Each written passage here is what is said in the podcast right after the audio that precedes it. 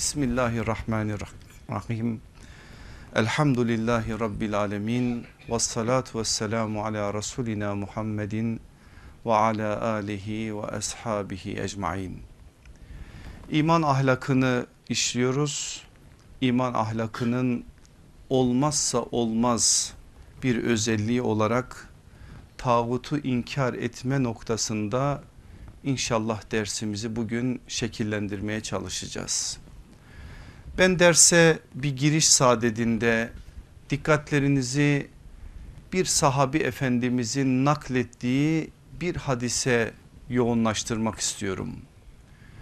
Bu hadisi bize nakleden, yani biraz sonra size aktaracağım hadisi, pek de tanıdığımız bir isim olmayan İyad el Ensari radıyallahu anh isimli sahabi efendimiz.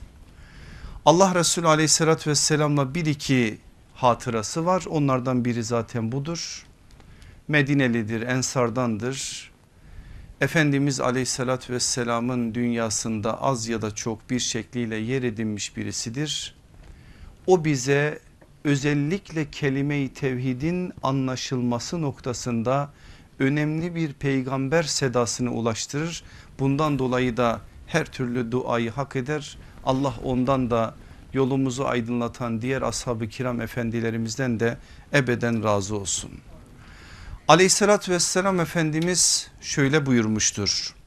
La ilahe illallah kelimesi Allah katında çok değerli bir kelimedir. Bu kelimenin Allah katındaki değeri çok büyüktür. Kim tam bir ihlas ve sadakat içinde onu söylerse Allah o söyleyeni cennetine koyar. Bunu biliyoruz, başka hadisler de var bu konuda, ama başka bir şey daha söyleyecek sallallahu aleyhi ve sellem sözünün devamında. Kim de onu inanmayarak söylerse kanı ve malı korunur ama yarın Allah'a kavuştuğunda hesabı görülür. İnanarak kalben halisane bir biçimde söyleyen mümindir. İnanmıyor, içinde problem var, kalbinde halen farklı sıkıntılar var ama dilden iman ettiğini söylüyor. O insan bizim nazarımızda, yani başka müminler nazarında kanı ve canı korunma zorunda olan birisidir. Dolayısıyla halisane iman eden hem dünya hem ahiret emniyetini kazanır. Ama halisane iman etmeyip imanı sadece dilde kalan insan ise sadece dünya emniyeti kazanır. Burada sallallahu aleyhi ve sellem Efendimiz çok önemli bir şey söyledi. Bugün İslam adına hareket ettiğini iddia eden insanlara temel anlamda nelere dikkat edilmesi gerektiği noktasında aslında önemli bir ölçü ortaya koymuş oldu. İnşallah anlayanlardan oluruz. Ben biraz daha anlayabilmemiz için size başka bir şey daha söyleyeceğim.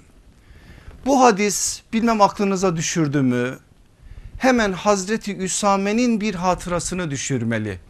Hazreti Üsame, Allah Resulü aleyhissalatü vesselamın çok sevdiği, ehli beytten ayırmadığı, eğer sol tarafına onu oturtmuşsa sağda ehli beytin iki çiçeği, cennet gençlerinin efendisi olan Hasan ile Hüseyin, sağda onlarsa solda Üsame, böyle bir birliktelikleri var. Efendimizin de onlara karşı muhabbeti bir başka. O Üsame bir savaş sırasında kılıcını çekmiş, karşıdaki adamı öldürecek. Adam o anda la ilahe illallah diyor. Ne yapıyor Hazreti Üsame? Korkudan iman etti diyor ve kılıcı indiriyor, adamı öldürüyor. Allah Resulü aleyhissalatü vesselamın yanına geldiği zaman o haber de gelince kaç kez ey Üsame, demek sen la ilahe illallah diyen birini öldürdün. Ey Üsame, demek sen la ilahe illallah diyen birini öldürdün. Tekrar ediyor Efendimiz, tekrar ediyor. Üsame diyor ki yer yarılsaydı da ben içine girseydim o sözleri sallallahu aleyhi ve sellem'den duymasaydım. Daha da ilerleyince sallallahu aleyhi ve sellem o sözleri şunu da diyecek. Şunu düşündüm, keşke o güne kadar Müslüman olmasaydım, o gün Müslüman olsaydım da peygamberden o sözleri duymasaydım. Artık dayanamıyor, ne kadar söylemişse Efendimiz aleyhissalatü vesselam, ya Resulallah korkudan iman etti diyor. O anda Allah Resulü aleyhissalatü vesselamın sözü aslında bu hadisin bir yönüyle tasdiki ve tefsiridir. Hel şakakte kalbehu, sen onun kalbini mi açıp baktın? Sen dilden söylenenle yetinmek durumundasın. Kalp senin işin değil. Gerçekten mi iman etti, yalandan mı iman etti, nifak mı var, değil mi? Bunlar senin işin değil. Dilden la ilahe illallah dedi mi Müslümanın Müslümana kanı, canı, malı helal değildir. Bu manada sallallahu aleyhi ve sellemin söylediği budur. Şimdi ben bu derse hazırlanırken defaatle okumuşum. Siz de okuyorsunuz, içinizde biliyorum bazı kardeşlerimi. İki temel hadis kaynağımızda Buhari'de ve Müslim'de bu sefer okurken dehşete kapıldığım bir hadis gördüm. Defaatle okumuşum ama yoğunlaşınca insan bambaşka bir iklime kapı açıyor. Mikdâd ibn Amr'ın bize naklettiği bir hadis. Aynen Üsame'nin söylediği hadise benzer bir şey soruyor. İhtimal, bilemiyoruz ama ihtimalen söylüyoruz, belki de Hazreti Üsame'nin olayının arkasından da olmuş olabilir. Çünkü bir soru soruyor Hazreti Mikdâd ibn Amr Allah Resulü aleyhissalatü vesselama. Soru şu: ya Resulallah, diyelim ki bir savaş sırasındayım. Karşı taraftaki düşman benim ellerimden bir tanesini kesip kopardı. Ben daha sonra onun üzerine hamle yaptım. O da kaçıp gitti, bir ağacın arkasına saklandı. Ben de vardım peşinden, kılıcımı çektim. Tam onu öldüreceğim anda ben Müslüman oldum dedi ve la ilahe illallah sözünü kullandı. Ben o anda ne yapmalıyım? Sallallahu aleyhi ve sellem ne diyor? Anında kılıcını kınına sokmalısın. Peki diyor ya Resulallah, elimi koparmış. Bir elimi o kesti ve korktu gitti. Büyük ihtimalle de korkudan söyleyecektir o kelimeyi. Böyle olmasına rağmen de mi ben yine kılıcımı kınına koyacağım? Buhari'nin Kitabul Megazi 65 numaralı hadis, Müslim'in iman babının 155 numaralı hadis, Sahiheyn'den diğer kaynaklarda da var. Aynen aleyhissalatü vesselam Efendimizin söylediği cümleyi okuyorum size. Evet, yine onu öldüremezsin. Eğer öldürürsen o senin onu öldürmezden evvelki halindedir. Ama sen onun söylediği tevhid kelimesini söylemeden önceki durumdasın. Dikkat edin. Sözü bir daha okuyorum. Başka türlü tercüme edemedim, beceremedim yani. Ama şimdi bir izah edeceğim. Yine öldüremezsin. Eğer öldürürsen o senin onu öldürmezden evvelki halindedir. Ama sen onun söylediği tevhid kelimesini söylemezden önceki durumdasın. Anladınız mı? Yani iman gider eğer bir mümine sen onu yaparsan. La ilahe illallah diyen insana kılıcını çekersen eğer, sen imanı orada kaybedersin, Allah korusun. Bu çok tehlikeli bir şey, çok önemli bir şey ve aleyhissalatü vesselam Efendimiz bu kadar işin ehemmiyetine dikkat çekerek bir şeyi bizlerin nazarına veriyor. Dolayısıyla burada durup düşünmemiz gerekir. La ilahe illallah kelime-i tevhidin, kelime-i tayyibenin ne kadar önemli olduğunu halisane söyleyene dünya ahiret emniyetini, halisane söylemeyene sadece dünya emniyetini sağladığı konusunda. İnşallah biz halisane olarak söyleyenlerden oluruz. Derdimiz bu. Bu kardeşinizin kaç haftadır iman ahlakı adına size aktarmak istedikleri aslında o halis imana erme adına bir gayret. İnşallah Rabbim ondan bizleri sonuna kadar geri koymaz. Şimdi bu bilgi ışığında biz bir Kur'ani kavram olarak tağutun önüne geleceğiz. Ben yine kavrama sizi götürmeden öncesinde de bir ön bilgi vermek istiyorum. Çünkü bu manada farklı sıkıntılarımız olduğu için mesele tam anlamıyla zihnimizde yer edinsin diye bir noktaya daha sizin dikkatlerinizi çekmek istiyorum. Kur'an-ı Kerim bizden önceki kitap mensuplarının yani ehli kitabın kendilerine gelen vahye karşı tutumlarının ne olduğuna dair ciddi bir biçimde bilgi verir.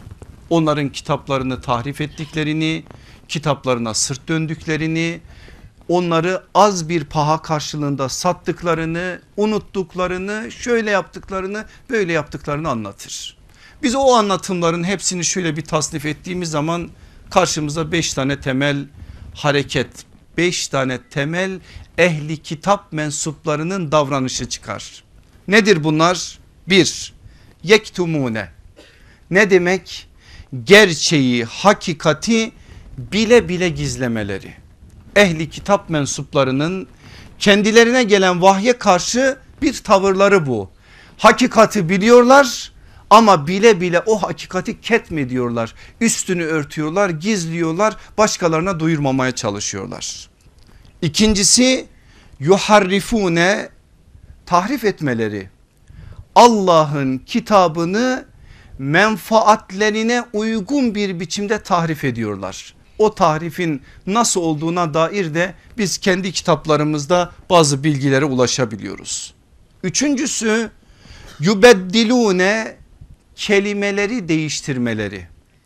Allah vahyinde bir kelime söylüyor. O kelimeyi ya da kavramı oradan alıyor, içini boşaltıyor, başka bir anlam yüklüyor. Ya da kelime orada duyuyor ama anlam kaymasına uğratıyor. Aslında Allah'ın o kelimeye yüklediği mana başka, kendisi onu tefsir ederken, açıklarken mana başka. Kelime duruyor orada ama anlam gitmiş. Anlam Allah'ın istediği gibi değil. İşte buna tebdil etme diyor Cenab-ı Hak. Onlar kelimeleri böyle bir tebdile uğratırlar diyerek onların yaptıkları o yanlışı bizim nazarlarımıza veriyor. Dördüncüsü yuharrifunel kelime an mevadihi, kelimeleri bağlamından koparmaları. Aslında bir kelime var, burada açıkça bir tahrif yok, şekli bir tarif, ama o bağlamdan kopardığı için kelime anlaşılmaz bir noktaya geliyor. Artık orada Cenab-ı Hakk'ın vermek istediği mesaj yerini başka bir şeye terk etmiş oluyor. Beşincisi de nesu, unutmaları. Bile bile unutmaları, unutmaya mahkum etmeleri. Şimdi aziz kardeşlerim, ehli kitabı niye anlatır Cenab-ı Hak bize? İki şeyden dolayı. Ehli kitabın her zaman her anlatılanı kötü değildir. Mesela ashab-ı uhdud ehli kitaptır ama iman eden bir avuç insanın ve o iman edenler içerisinde bir mümin gencin kıssası anlatılır bize. Dolayısıyla anlatılan her şey kötü değildir. Ama iki mesajı vardır bizden önceki ehli kitap mensuplarına ait bazı mesajların anlatılmasının. İyi şeyler varsa eğer onları örnek alın, kötü şeyler varsa eğer onlardan ibret alın. İyi şeyler varsa onlara bakın ve onları yine yapmaya çalışın. Kötü şeyler varsa onlara bakın, dikkat edin, onların düştükleri hataya düşmeyin. Aynı yanlışları siz de yapmayın. Şimdi ehli kitap mensuplarının kendilerine gelen vahye karşı tavırlarını böyle anlatıyor. Şu anlattığım 5 tane kısmı biraz açın, tefsir kitaplarında biraz detaylı okuyun. Neler var, neler yapmışlar, nelere uğratmışlar, nasıl değiştirmişler, karşılığında neler almışlar, bu konuda gerek ayetlerde gerek ayetlerin tefsirinde bilgiler var. Bunların anlatılmasının mesajı şu: ey ümmeti Muhammed ve ey son vahyin muhatapları olan ümmeti Muhammed'e muhatap olanlar, dikkat edin, siz de aynı tehlikeyle karşı karşıyasınız. Belki Kur'an'ın metnini tahrif etmeyeceksiniz ama manasını çarpıtacaksınız. Gerçeği gizleyeceksiniz. Hakikatin üstünü örteceksiniz. Hakikati unutacaksınız. Bunları yapacaksınız. Ehli kitap mensuplarının düştüğü o hatalara düşmeme adına aslında anlatılır bunlar. İnşallah biz üzerimize alırız, ona buna bir elbise çizmek için ya da bir elbise oluşturmak gibi bir gayretimiz yok bizim, olmamalı da, kendimize direkt söyleyerek ehli kitabın bu uyarılarını üzerimize alıp aynı yanlışlara düşmeme adına bir gayret içerisinde olmamız lazım. Rabbim o gayretten bizleri ayırmasın inşallah. Gelin bu bilgiler çerçevesinde bir Kur'an kavramı olarak tağut kavramını bir anlamaya çalışalım. Bakalım nasıl anlamış ümmeti Muhammed? Ümmeti Muhammed'in de 5 tavrı var bu kavrama karşı. Aslında sanki biraz önce ehli kitap için anlattığım bazı şeyler direkt bizimle alakadarmış gibi şimdi bir uyum göreceğiz. Zaten böyledir, onun için anlatıldığını söyledim. Bu Kur'an'ı kavrama karşı ümmeti Muhammed'in 5 farklı tavrı var. Nedir bunlar? Umursamayanlar, unutanlar, gizleyenler, sloganlaştıranlar, hakkını verenler. 5. tavır makul ve olması gerekendir. Allah bizi de o tavra vardırsın inşallah. Birincisi neydi? Umursamayanlar. Adam bir ömür Kur'an okuyor. Ayetlerde tağut geçiyor. Tağutun kökü olan tuğyan, kaç tane geçtiğini söyleyeceğim. Tuğyan geçiyor. Ama merak edip de burada ne söylüyor? Rabbim buradan bir şey istiyor benden. İmanın sıhhat şartı tağutu inkar etmek. Bir şeyi inkar edebilmek için o şeyi tanımak lazım. Peki ben bunu niye tanımıyorum diye sormuyor. Ve tağut kavramını belki çok size basit gelecek ama ne yazık ki görmüşsünüz ve duymuşsunuzdur. Adam tavukla karıştırıyor. Ben kendi kulaklarımla kaç kez duydum. Tağutu Davut zannediyor ya da Talut zannediyor. Çünkü böyle bir gündemi yok. Bu kavram nedir? Ne söyler? Nasıl bir anlam içerir? Niye ısrarla ve tekrarla Kur'an bunun üzerinde durur? Böyle bir şey onun hayatında yok. Onun için de umursamıyor. Umursamadığı için de aslında la ilahenin konusu olan, yani nefyin konusu olan, yani inkar etmekle mükellef olan, yani sahih İslam'a, sahih imana varabilmesi için öncesinde onunla var olan problemini giderme adına adım atması gereken olan o şahıs böyle bir adımı bir ömür atamıyor. Allah böylelerine, bizim içimizde de olan böylelerine, bizlere de hidayet nasip eylesin ve bu manada Rabbimizin yüklediği değer ve kıymet neyse, önem ne kadarsa o manada bizim hayatlarımızda da bütün Kur'an'ın mesajlarında yer edindirsin inşallah. İkincisi unutanlar. Unutmuş. Aslında öncesinde biliyor. Gençken, onun bunun parasını yerken, onun bunun bursuyla geçinirken o biçim mücahit, dilinden düşürmüyor. Her gün devleti kuruyor, devleti yıkıyor ama şimdi belli oranda bazı rahata ermiş.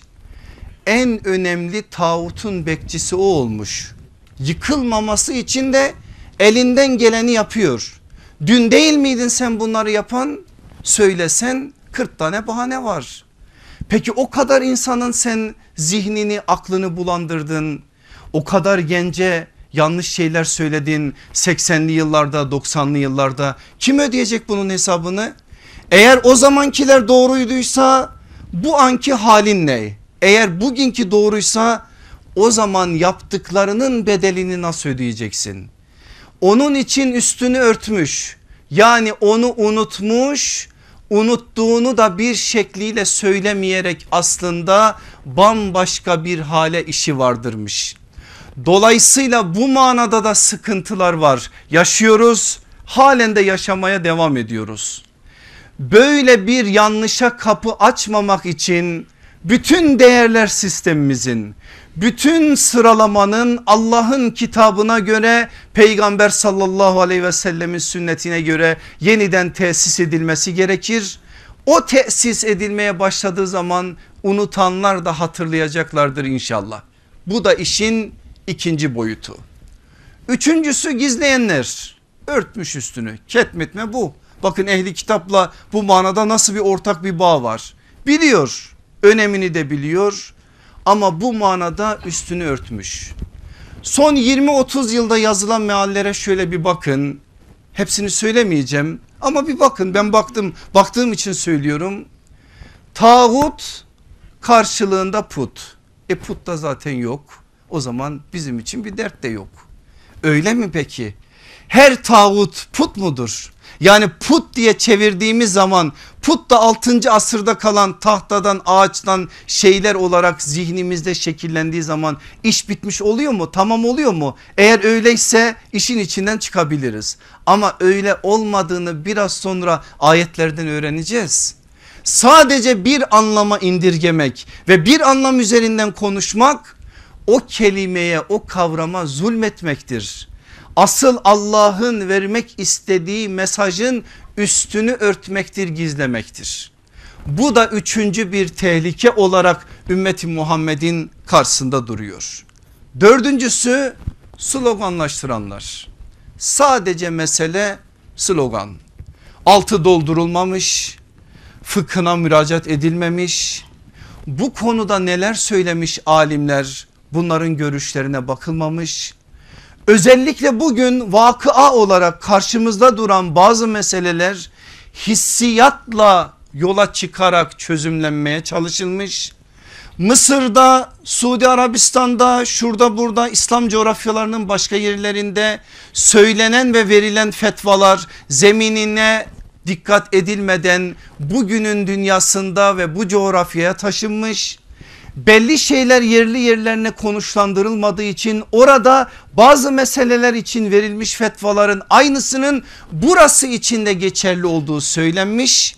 Böylelikle de sadece bir slogana mahkum edilmiş. Bu da işin bir başka boyutu, bir başka sıkıntısı. Bunu da en üst düzeyde çekiyoruz ne yazık ki.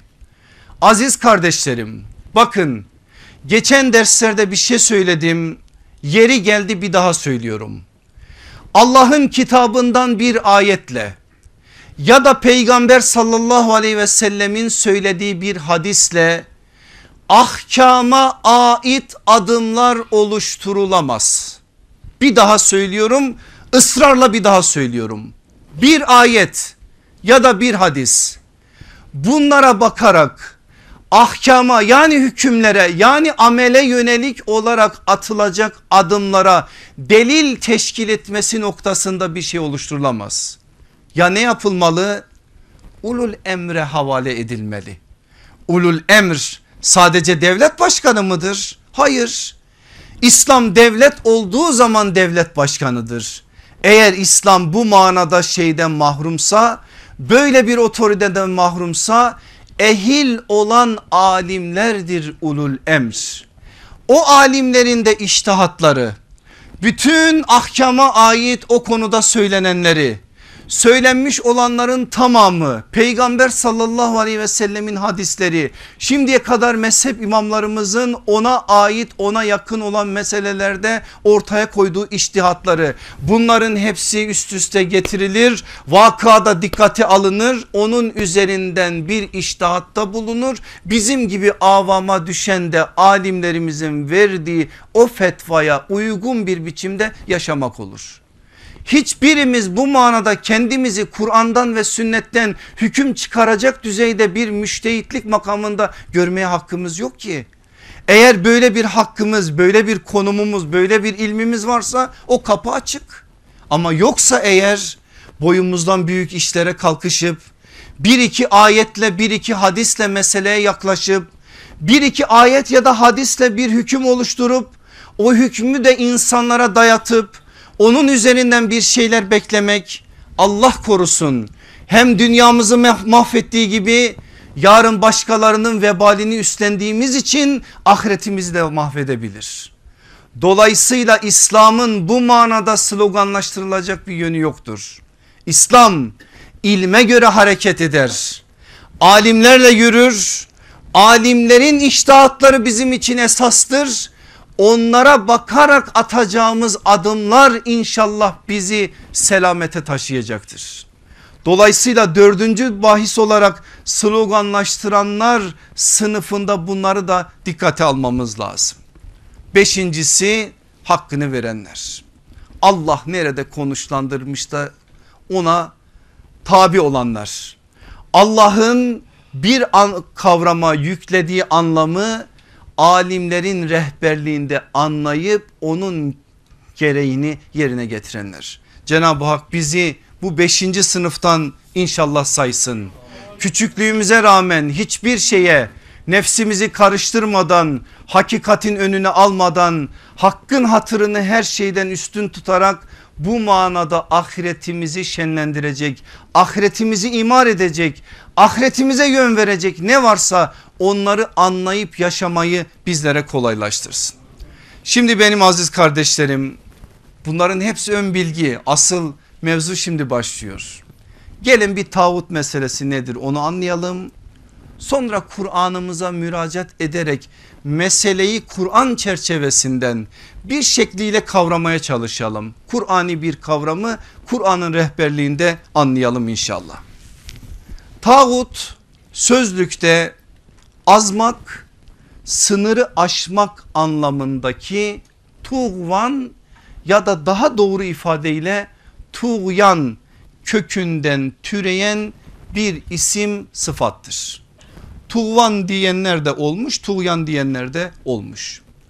Tuğyan kelimesine sözlüklerimiz Ragıp el-İsfahani'nin müfredatı, İbni Manzur'un Lisanul Arabı ve diğer sözlüklerimiz şöyle kısa bir anlam verirler. Aşırı derecede azgın ve mütecaviz, yani haddi aşan, yani Allah'ın sınırlarını ihlal eden. Buradan hareketle tağut Allah'tan başka tapınılan ve hak yoldan saptıran her varlıktır. Bir daha söylüyorum. Tağut Allah'tan başka tapınılan ve hak yoldan saptıran her varlıktır. Puttur, şeytandır, kahindir, sihirbazdır, şaridir, nefistir, hevadır. Bunlar var. Hem Kur'an'da var hem hadislerde var. Bir daha tekrar ediyorum. Puttur, şeytandır, kahindir, sihirbazdır, şaridir, yani hüküm koyandır, nefistir, hevadır. Dolayısıyla tağut şahıstır, kurumdur, ideolojidir.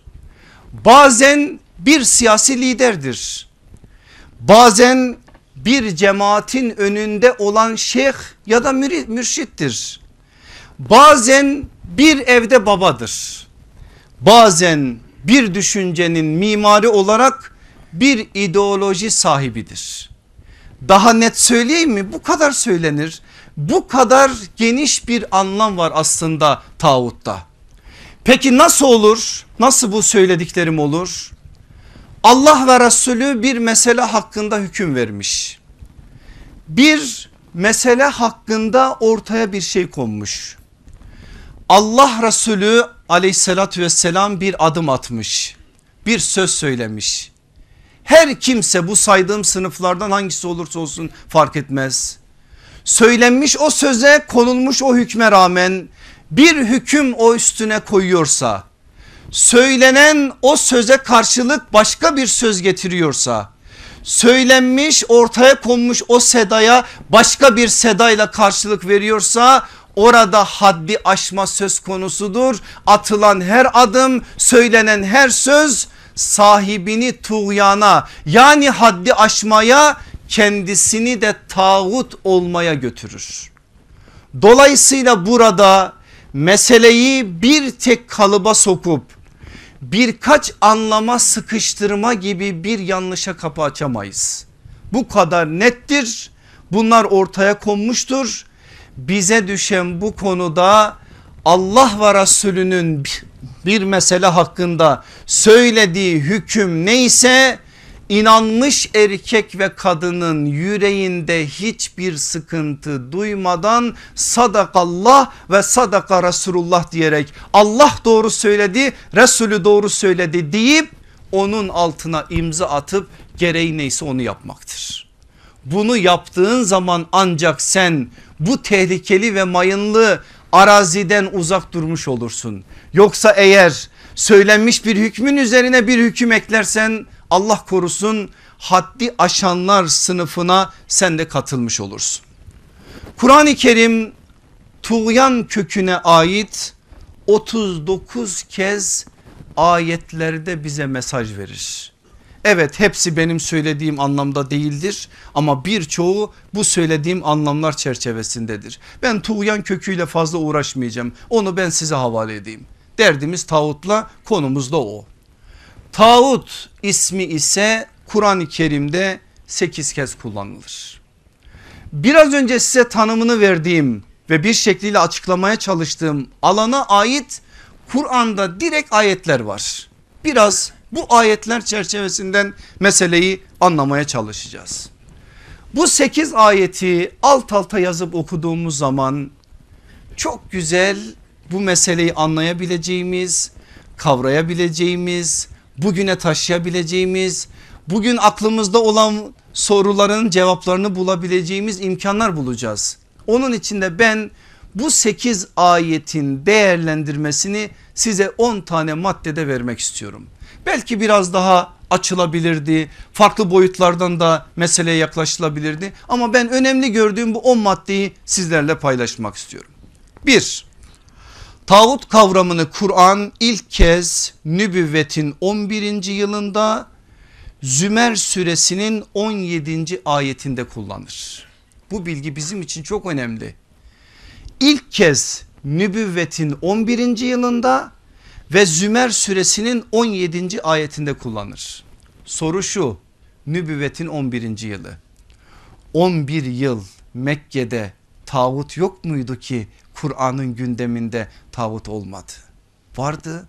İlk günden itibaren vardı. Tağut bu söylediğim anlamlar çerçevesinde Mekke'de hüküm koyan, gerek putlardan, gerek efendilerden, gerek asil insanlardan, gerek o gün siyasal anlamda bir şekliyle otorite sayılan isimlerden, bir şekliyle de Mekke'nin dışarısından gelip ama Mekke'de söz söyleyen insanlar üzerinden şekilleniyordu, vardı. Ama 11 sene Kur'an ondan bahis açmadı. 11. yılda bahis açtı. Bunun mesajı ne? Mesajı şu: altını besledi, iman ahlakını o ilk muhataplara yükledi, belli bir orana getirdi, belli bir kıvama getirdi, sonra bu manada mesajlarını verdi. Dolayısıyla burada Kur'an'ın tedriciliğinin üzerinden biz de bazı mesajlar alıyoruz. O mesajları gözden kaçırırsak eğer bazen sıkıntılara yol açıyor işte. Bu konuda Kur'an'ın bu nüzül sürecinde izlediği adımlar, yani tedricilik dediğimiz esas bizim için de esas olmalı. Bakın aziz kardeşlerim, ilk inen ayet Zümer suresi 17. ayet. İkinci inen ayet Nahl suresi 36. ayet. Üçüncü inen ayet, nüzül sırası aynen böyledir: Bakara 256, 257, arkasından Nisa 51, 60, 76. Nisa suresinde 3 defa geçiyor. Niye olduğunu, Nisa suresinin bir yönüyle mesajlarını iyice zihninizde canlandırdığınız zaman anlayacaksınız. Son inen ayet nüzül sürecinde Maide suresi 60. ayettir. Yani Zümer 17 ile başlıyor bu kavram, Maide 60 ile bitiyor. Nübüvvetin 11. yılında Müslümanların gündemine ilk kez bu kavram bu şekliyle giriyor. İkinci madde, tağut kavramının kullanıldığı ilk ayette Allah'a kul olanın tağuta, tağuta kul olanın Allah'a tam anlamıyla kul olamayacağı hakikati belirtilir. Bir daha söylüyorum. Tağut kavramının kullanıldığı ilk ayette, ayeti birazdan okuyacağım. Allah'a kul olanın tağuta, tağuta kul olanın Allah'a tam anlamıyla kul olamayacağı hakikati belirtilir. Burada da çok önemli bir noktaya kalıyoruz. Hatırlıyor musunuz geçen derslerdeki tevhid tanımlarından bir tanesi? Tevhid Allah'ın en hassas olduğu mevzudur. %99 Allah'a, %1'i başkalarına. Yok öyle bir ama. Ya %1'lik ne olacak ki? İşte o %1'in adı şirktir. 1000'de 1 bile olsa onun adı şirktir.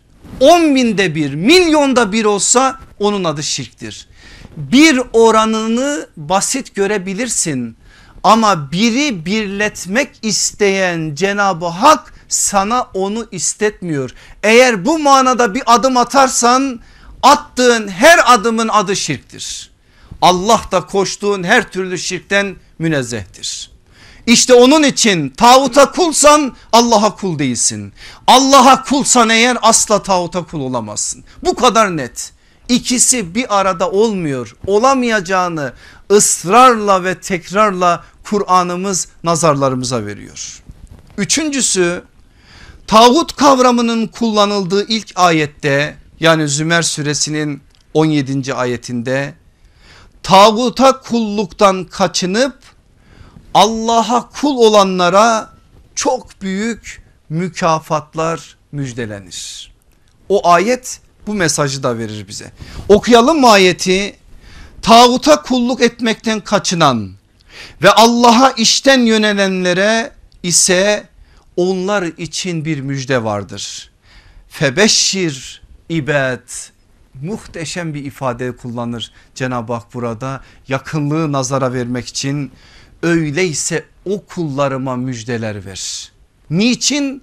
Onlar tağuta kulluktan kaçındılar. Sadece Allah'a kul oldular. Allah'a kul olmaları Allah katından müjdelere muhatap olma gibi bir mükafata vardıracak onları. Dördüncü maddeye gelin. Tağut kavramının nüzul sıralamasında geçtiği ikinci ayette, o ayet Nahl suresi 36. ayet, peygamberlerin ortak vazifesinin insanları tağuta kulluktan sakındırıp Allah'a kul olmaya davet etmeleri olduğu belirtilir. Gönderilen peygamberlerin böyle bir vazifesi var. Neymiş o vazife? İnsanları tağuta kulluktan kurtarıp Allah'a kul etmek. Ayet ne diyor bize? Andolsun ki biz Allah'a kulluk edin ve tağuttan sakının diye emretmeleri için ümmete, her ümmete bir peygamber gönderdik. Allah onlardan bir kısmını doğru yola iletti. Onlardan bir kısmı da sapıklığı hak ettiler. Yeryüzünde gezin görün, inkar edenlerin sonu nasıl olmuştur? Allah bizi o inkar edenlerden değil, o iman edenlerden etsin inşallah. Bütün ümmeti Muhammed'i de. Ama çok önemli bir şeye yükledi bu ayet bize. Bilmem fark ettiniz mi? Her ümmete gönderdi. Hatemen nebiyyin, nübüvvet bitti. Nübüvvetin bitmesi, risaletin bitmesi anlamına da gelir. Hatemen nebiyyin deyince hem nebilerin sonuncusudur hem resullerin sonuncusudur. Ama risalet davası bitmedi. Risalet davasının gereklerini yerine getirmek o davaya inanan, yani mümin olan her kulun üzerine bir vecibedir. Dolayısıyla bugün insanlığı tağuta kulluktan kurtarıp Allah'a kul etme noktasındaki vazife senin, benim, onun üzerine bir vazifedir. Ayet onu söylüyor. Zannetmeyin ki bu ayet sadece peygamberlere ait bir mesajı söylüyor. Böyle bir mükellefiyetimizi de bizlere hatırlatmış oluyor. Beşinci maddeye gelin. Tağut kavramının geçtiği Medine dönemindeki ilk nazil olan ayette, o ayet Bakara 256, tağutu inkar etmenin sağlam imana insanı taşıdığının altı çizilir. İnkar edersen eğer sağlam bir iman oluyor. Hangi ayet bu ayet? hepinizin bildiği ayet. La ikraha fiddin. Kad tebeyyene rüştü minel gay. Dinde zorlama yoktur. Bu ayette ne yazık ki bağlamından koparılıp ve yanlış yerlere çekilen bir ayettir. Dinde zorlama yoktur deyince sanki müminin emri bil maruf nehy anil münker vazifesi iptal edilmiş gibi algılanıyor. Böyle bir şey yok. O ayrı, bu ayrı. Şimdi sebebi nüzulüne ait bir şey söyleyeceğiz. Artık doğrulukla eğrilik birbirinden tamamen ayrılmıştır. Rabbimiz bunu açıkça bu ayette beyan ediyor. Femen yekfur bit tağuti ve yu'min billahi fakat istemseke bil urvetil vuska. Her kim tağutu inkar eder, Allah'a iman ederse kopması mümkün olmayan sağlam bir kulpa yapışmıştır. O kulp nedir? Bütün müfessirlerimizin ortak kanaati imandır. Sağlam kulp, kopmayan, kopması mümkün olmayan kulp imandır. O imana ulaşabilme adına müminin atacağı adım tağutu inkar etmektir. Ayet nasıl devam ediyor? Allah'a inanırsa kopmayan sağlam kulpa inanmış, yapışmıştır. Allah işitir ve bilir. Nedir bu ayetin sebebi nüzulü? Bir şey var ki Rabbimiz böyle bir meseleden bize bahis açıyor. Hicretin 4. yılı olan bir hadise üzerine bu ayet iniyor. Hadise ne? Nadir oğullarıyla Müslümanlar arasında bir savaş olmuş. Yani bir gazve, Efendimizin komuta ettiği bir gazve olmuş. Netice itibariyle de Nadir oğulları, Beni Nadir Yahudileri Medine'den sürülüp çıkarılacak, böyle bir hüküm verilmiş. O anda Ensar'dan bazı kadınlar sallallahu aleyhi ve sellemin yanına geliyorlar gözyaşları içerisinde ve Efendimiz de ilk kez onlardan duymuş oluyor, onların sözlerinin üzerinden bu hadiseyi. Nedir mesele? Diyorlar ki ya Resulallah, senden önce biz çocuklarımız daha iyi yetişsinler diye doğar doğmaz Yahudilere verdik. Onların yanında yetişsinler, onların yanında bazı imkanlara erişsinler diye. Şimdi sen Nadir oğullarını sürüp çıkarıyorsun. Giderlerken onlar da çocuklarımızı alıp götürecekler yanlarında. Ne olacak bizim durumumuz diyorlar. Allah Resulü aleyhissalatü vesselam cevap vermiyor. Cevabı Rabbimiz veriyor işte bu ayette. Dinde zorlama yok. Ayet inince Efendimiz aleyhissalatü vesselam çağırıyor o Ensardan kadınları, çocuklarınıza sorun. Sizin yanınızda kalmak istiyorlarsa kalsınlar, gitmek istiyorlarsa gitsinler. Soruluyor, bir miktarı kalıyor, bir miktarı gidiyor. Peki Yahudiler niye böyle yapıyorlar? Hani Yahudilik olmuyordu? Hani Yahudi olabilmesi için anneden Yahudi olması gerekiyordu? Yahudi doğulmadan Yahudi olunmuyordu. Niye böyle yapıyorlar? İşte bu azgın kavmin şöyle bir özelliği var. Bazen menfaatlerine uygun olursa eğer, yani menfaatlerine ait bir şey onlara kazandırırsa eğer, adamlar akidelerini bile satabiliyorlar. Akidelerini satan bir kavimden bahsediyoruz aslında. Ayetin bize verdiği o sosyal hadise böyle bir bilgiyi bizim nazarımıza veriyor. Adamlar diyor ki biz azız, Araplar çok, onun için önemli değil anasının Yahudi olup olmadığı, bize eğer teslim edilmişse biz bunları Yahudi kabul ederiz ve Yahudi olarak yetiştiriyorlar onları. Onların attığı bu adım tağut olarak isimlendiriliyor. Çünkü hadde tecavüz var, sınırı aşma var. Onların inkar edilmesi Allah'a iman noktasında bir uyarıyla geliyor ve dinde zorlama yoktur ilahi fermanının ne anlama geldiği de bu ayet çerçevesinden aslında bizim nazarımıza verilmiş oluyor. Gelelim 6. maddeye. 6. Tağut kavramının geçtiği Bakara suresinin 257. ayetinde zikredilen mesajında kendisine inananların karanlığa gömüleceği hakikati aleme duyurulur. Ne diyor ayet? Allah inananların dostudur. Onları karanlıklardan aydınlığa çıkarır. İnkar edenlere gelince onların dostları da tağuttur. Tağut ne yapar? Onları aydınlıktan alıp karanlığa götürür. İşte bunlar cehennemliktirler. Onlar orada devamlı kalırlar. Kim kimin adımlarını izlerse akıbet ona göre şekilleniyor. Tağut'un yolundaysan varacağın nokta burası. Ama Allah'a iman ettin, iman edenlerin yolundasın, o zaman varacağın yer Darüsselam olan cennettir Allah'ın izniyle. Yedincisi, önemli bir noktaya geldik şimdi.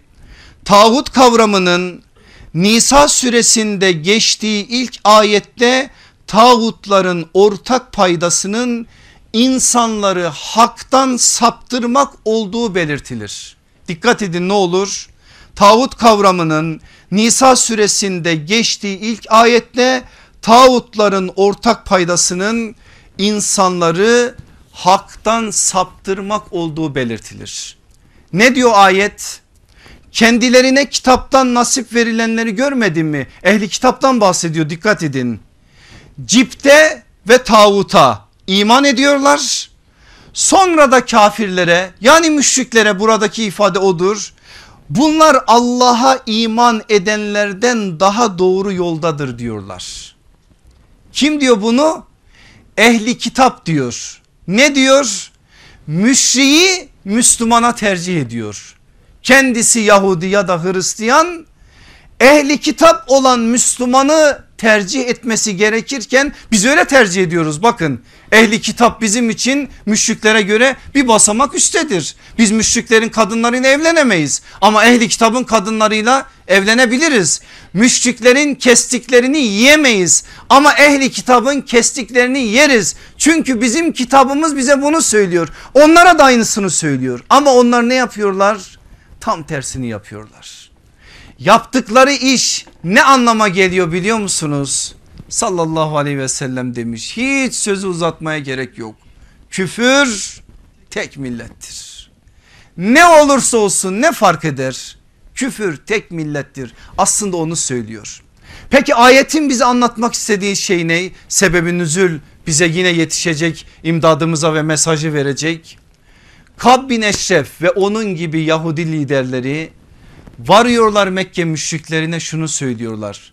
Biz de ehli kitabız, onlar da ehli kitap ama bizim nazarımızda siz onlardan daha doğru yoldasınız. Ve bunun üzerine bu ayet iniyor. Sen ehli kitapsın, ehli kitap olmana rağmen başka bir ehli kitabı tercih etmek durumunda olman gerekirken menfaatin gereği müşrik olan, taşa, toprağa, helvadan, kendi elleriyle yaptıkları putlara tapan insanlara durup diyorsun ki siz onlardan daha doğru yoldasınız. İşte ayet de onların bu yalanlarını, bu iftiralarını onların yüzlerine çarpıyor. Şimdi benim aziz kardeşlerim, gelin Nisa suresi 60. ayete ve çok önemli bir noktaya. Tağut kavramının geçtiği Nisa suresinin 60. ayetinde tağutun ne demek olduğuna dair çok önemli bir açıklama yapılır ve bu konuda ciddi bir uyarı ortaya konur. Nedir ayet? Sana indirilene ve senden önce indirilene inandıklarını ileri sürenleri görmedin mi? Tağuta inanmamaları kendilerine emrolunduğu halde onlar tağutun önünde muhakemeleşmek istiyorlar. Halbuki şeytan onları büsbütün saptırmak istiyor. Onlara emredilen ne? Allah'a iman ediyorsa ahkama ait, hükümlere ait her şeyi bölüp parçalamadan Allah'a hasretmek. Ama menfaatleri gereği, ama korkudan dolayı, ama başka bir şeyden dolayı muhakemeleşme söz konusu olduğu zaman Allah ve Resulünü değil tağutları, başka şeyleri tercih ediyorlar. Açın bir sebebi nüzül kitabını, mesela Kurtubi'nin tefsirini, bu ayetin tefsiri sadedinde çok güzel, çok detaylı, açıklayıcı bilgiler göreceksiniz. Sebebi nüzül kitapları birbirine yakın 3 ya da 4 tane olay anlatırlar bunun için. Benim tercih ettiğim Vahidi'nin naklettiği, Kurtubi'nin de kitabına aldığı, Abdullah İbni Abbas'ın bize aktardığı bir şey. Bir Yahudi ile adı Bişir olan bir münafık arasında bir mesele hakkında bir tartışma olur. O tartışma bir hakeme intikal edecek ki çözülsün. Yahudi diyor ki Allah Resulüne gidelim, inanmadığı halde Resulullah'a gidelim, o hükmetsin. Münafık biliyor peygamberimizin vereceği hükmü, onun için diyor ki Kab bin Eşref'e gidelim. Yahudi'yi tercih ediyor. Münafık nedir? İnkar eden değil. Münafık o adam güya namazların bazılarında Müslümanların saflarının arasında, dilinde o biçim iman var ama yüreğinde işte nifak var. Onun adıdır münafık. Zaten ne çektiyse bu ümmet onlardan çekti. Allah yakamızı kurtarsın onlardan. Onların her türlü tehlikesine rağmen bizlere şuur versin.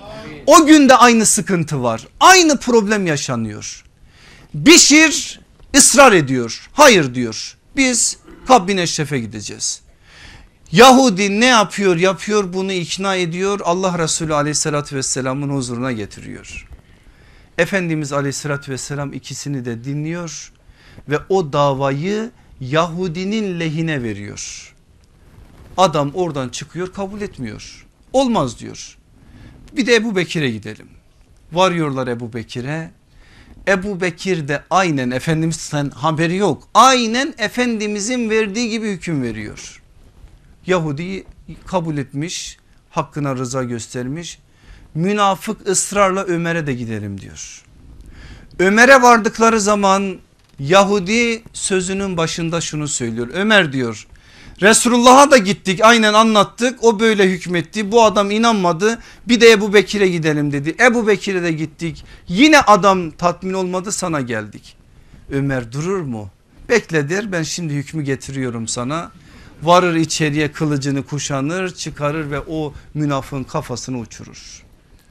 Allah ve Resulünün bir işte hükmüne karşı sen o hükmü beğenmiyorsun, Ömer'e geliyorsun, öncesinde Ebu Bekir'e gidiyorsun, sen artık iman dairesinden çıkmışsın diyerek o insana böyle bir infaz uyguluyor. Sallallahu aleyhi ve sellem Efendimiz de Ömer'in bu yaptığını duyunca tasdik ediyor. Hatta bazı kitaplarımızda şöyle de bir bilgi var. Ömerül Faruk ifadesi o günden sonra daha fazla Hazreti Ömer için kullanılmaya başlandı. Çünkü hak ile batılı, doğru ile yanlışı orada da tam anlamıyla ortaya koymuş oldu. Şimdi benim aziz kardeşlerim, bu manada sıkıntılarımız yok mu ümmet olarak? Çok. Yani ben anlatayım mı bazılarını, yoksa size mi havale edeyim? Bir iki şey söyleyeyim size. Yani bize gelen şeylerden söyleyeyim size. Kız erkek adamın kardeşleri var. Miras paylaşımında bir bakıyorsun kızlar ortalığı yıkıyor. Biz diyor diğerine göre istiyoruz. Hani sen mücahideydin?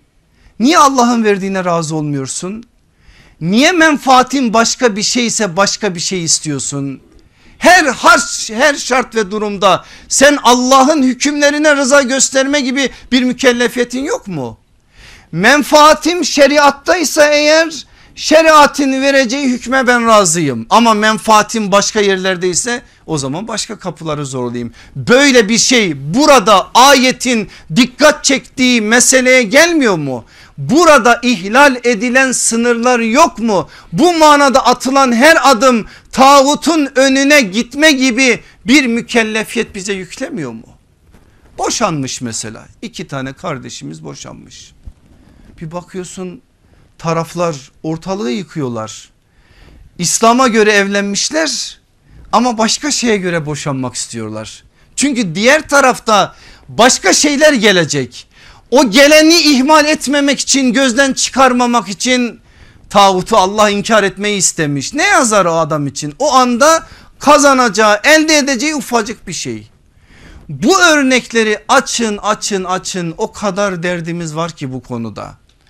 İnanın eğer bu manada şeriatin her emrine, İster bize zarar versin, ister bize farklı bir biçimde mükellefiyet yüklesin, ister bize maddi anlamda bir külfet yüklesin, ne olursa olsun her şart ve durumda verilen hükme rıza göstermek ve tağutun mahkemelerine varmamak işte bu ayette bizden istenen şeydir. Eğer biz menfaatimizi konuşturursak burada nasıl konuşacağız sallallahu aleyhi ve sellemin o söylediği sözü? Benim getirdiklerime, kendisini değil dikkat buyurun, hevalarını teslim kılmayan kamil manada iman etmiş olamaz. Hevaların teslim olacak, hevaların, sadece dilin de yetmez. Zor. İman da bu zaten işte. İman insana mükellefiyet yükler. Buna biz rıza göstermeye alışmak zorundayız. Eğer alışmazsak ve bu konuda hayatlarımıza bir çeki düzen vermezsek Allah bizlerin sonunu hayretsin, işimiz zor yani. 9. madde, zaman da geçiyor biraz. Tağut kavramının geçtiği Nisa suresinin 76. ayetinde inananların Allah yolunda, İnkar edenlerin tağut yolunda savaşacakları belirtilir ve akibetin ne olacağına dikkat çekilir. İman edenler Allah yolunda savaşırlar. İnanmayanlar, inkar edenler tağut yolunda, yani batıl davalar yolunda savaşırlar. O halde şeytanın dostlarına karşı savaşın, şüphe yok ki şeytanın kurduğu düzen zayıftır. Şeytanın kurduğu düzen zayıftır. Rabbimiz böyle diyor ama biz şimdi vakada ne görüyoruz? Şeytanın düzeni çok güçlü. Ne var ortada, bir problem var mı? Hem de o biçim. Şeytanın kurduğu düzenin güçlülüğü iman ettiğini söyleyen insanların zayıflıklarıyla alakadar. Eğer iman eden gerçek manada iman etmiş olsa o düzen yıkılacak, onun bir üfürüklük işi var.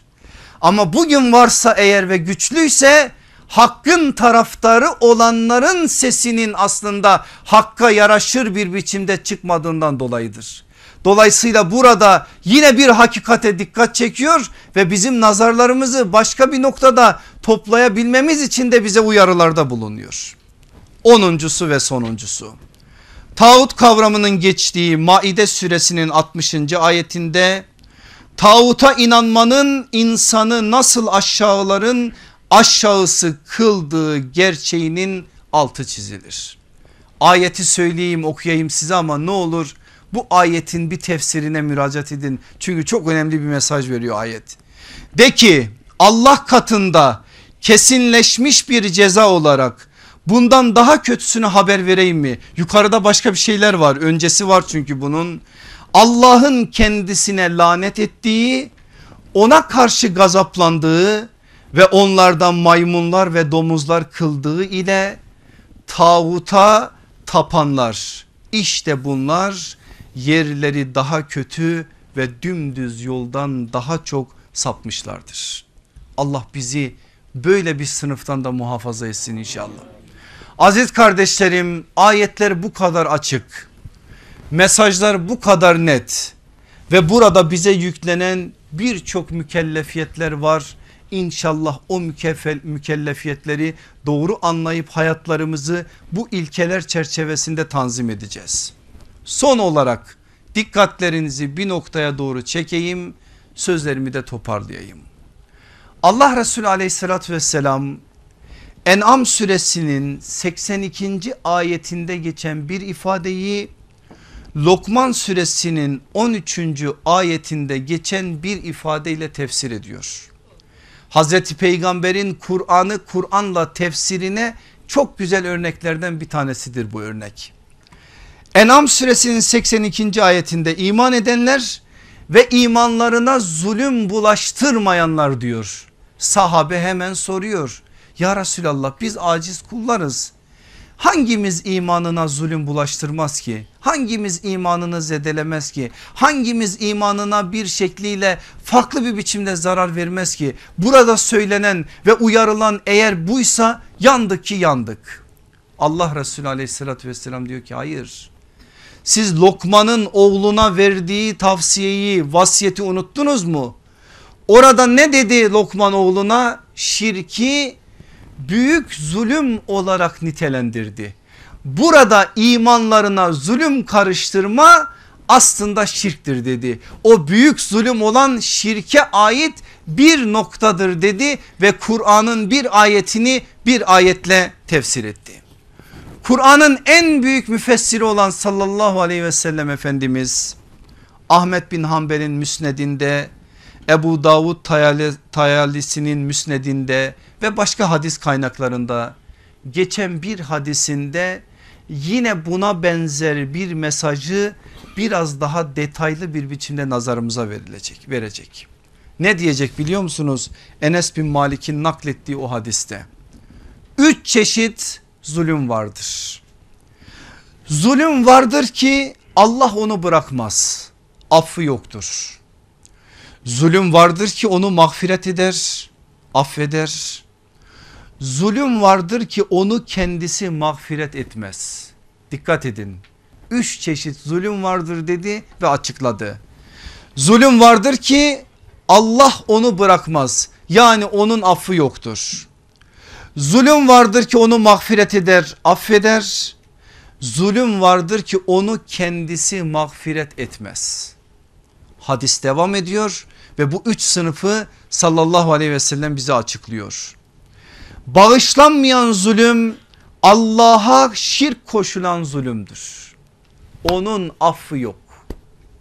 Onda Allah kapıları kapatmış. Bağışlanmayan zulüm Allah'a şirk koşulan zulümdür. Şirk bu kadar tehlikeli, bu kadar önemli. Her an bu manada teyakkuz halinde olmamız adına bir mesaj bu aslında. Allah bunu affetmiyor, ona göre. Bunu bil, ona göre adımını at. Bunu bil, kalbinin ayarını ona göre ayarla. Zulüm vardır ki Allah onu affeder, onu da açıklayacak. Zulüm vardır ki affetmeyi kendisi değil başkasına havale eder. Şimdi ne dedi? Bağışlanmayan zulüm Allah'a şirk koşulan zulümdür. Allah bunu asla affetmez. Mağfiret edilen zulüm odur ki kul ile Allah arasındaki zulümlerdir. Kulun günah işleyerek zulme düşmesidir. Allah bunları mağfiret edebilir. Yani Cenab-ı Hak içinde şirk olmayan günahlar konusunda af kapısının açık olduğunun müjdesini bize veriyor. Gelelim 3. sınıfa. Mağfiret edilmeyen zulüm ise kulların birbirlerine yaptıkları zulümdür. Allah birinin hakkını ötekinden alır. Orada Cenab-ı Hak bir şey söylemez. Hak sahiplerine havale eder. Eğer sen yine bir şeyler yaptınsa ve Allah'ın mağfiretini celbedecek bazı adımlar attınsa, Allah o hakkını yediğin, hakkını gasp ettiğin insanı çağırır. Ey kulum der, falanca kulumun sana hak noktasında bir mükellefiyeti, sorumluluğu var. Sen hakkından vazgeç, ben de sana şunu vereyim diye bir vaatte bulunur. Kul da eğer isterse bu manada o verilen vaadi alır ve kendi hakkından vazgeçebilir. Ama burada önemli olarak bizim nazarımıza verilen şirk noktasında kapıların tamamen kapandığı noktasındaki mesajdır. Onun da en önemli alanlarından bir tanesi tağutu inkar etmek, Allah'a iman etmektir. Rabbim bizlere bunu nasip eylesin. İçimizde, nefsimizde, hevamızda, dışımızda tağut olarak ne varsa, azgınlaşan, haddi aşan, sınırı ihlal eden, Allah'a ait olan sınırları gasp eden, ihlal eden ne varsa onlarla bizim aramızı ayırsın. Ve hiçbir şekilde onlara karşı bizim yüreğimizde, aklımızda sevgi namına, alaka namına, ilgi namına bir şey bırakmasın. Tertemiz, %100, %1 bile olmayan, o birden daha küçük bir rakam varsa onu da aklınıza getirin. O bile olmayan tertemiz bir şekliyle bizi tevhid ehli kılsın. Tevhid ehli olarak da ruhlarımızı alıp huzuruna öylece kabul etsin. Velhamdülillahi Rabbil Alemin. El Fatiha.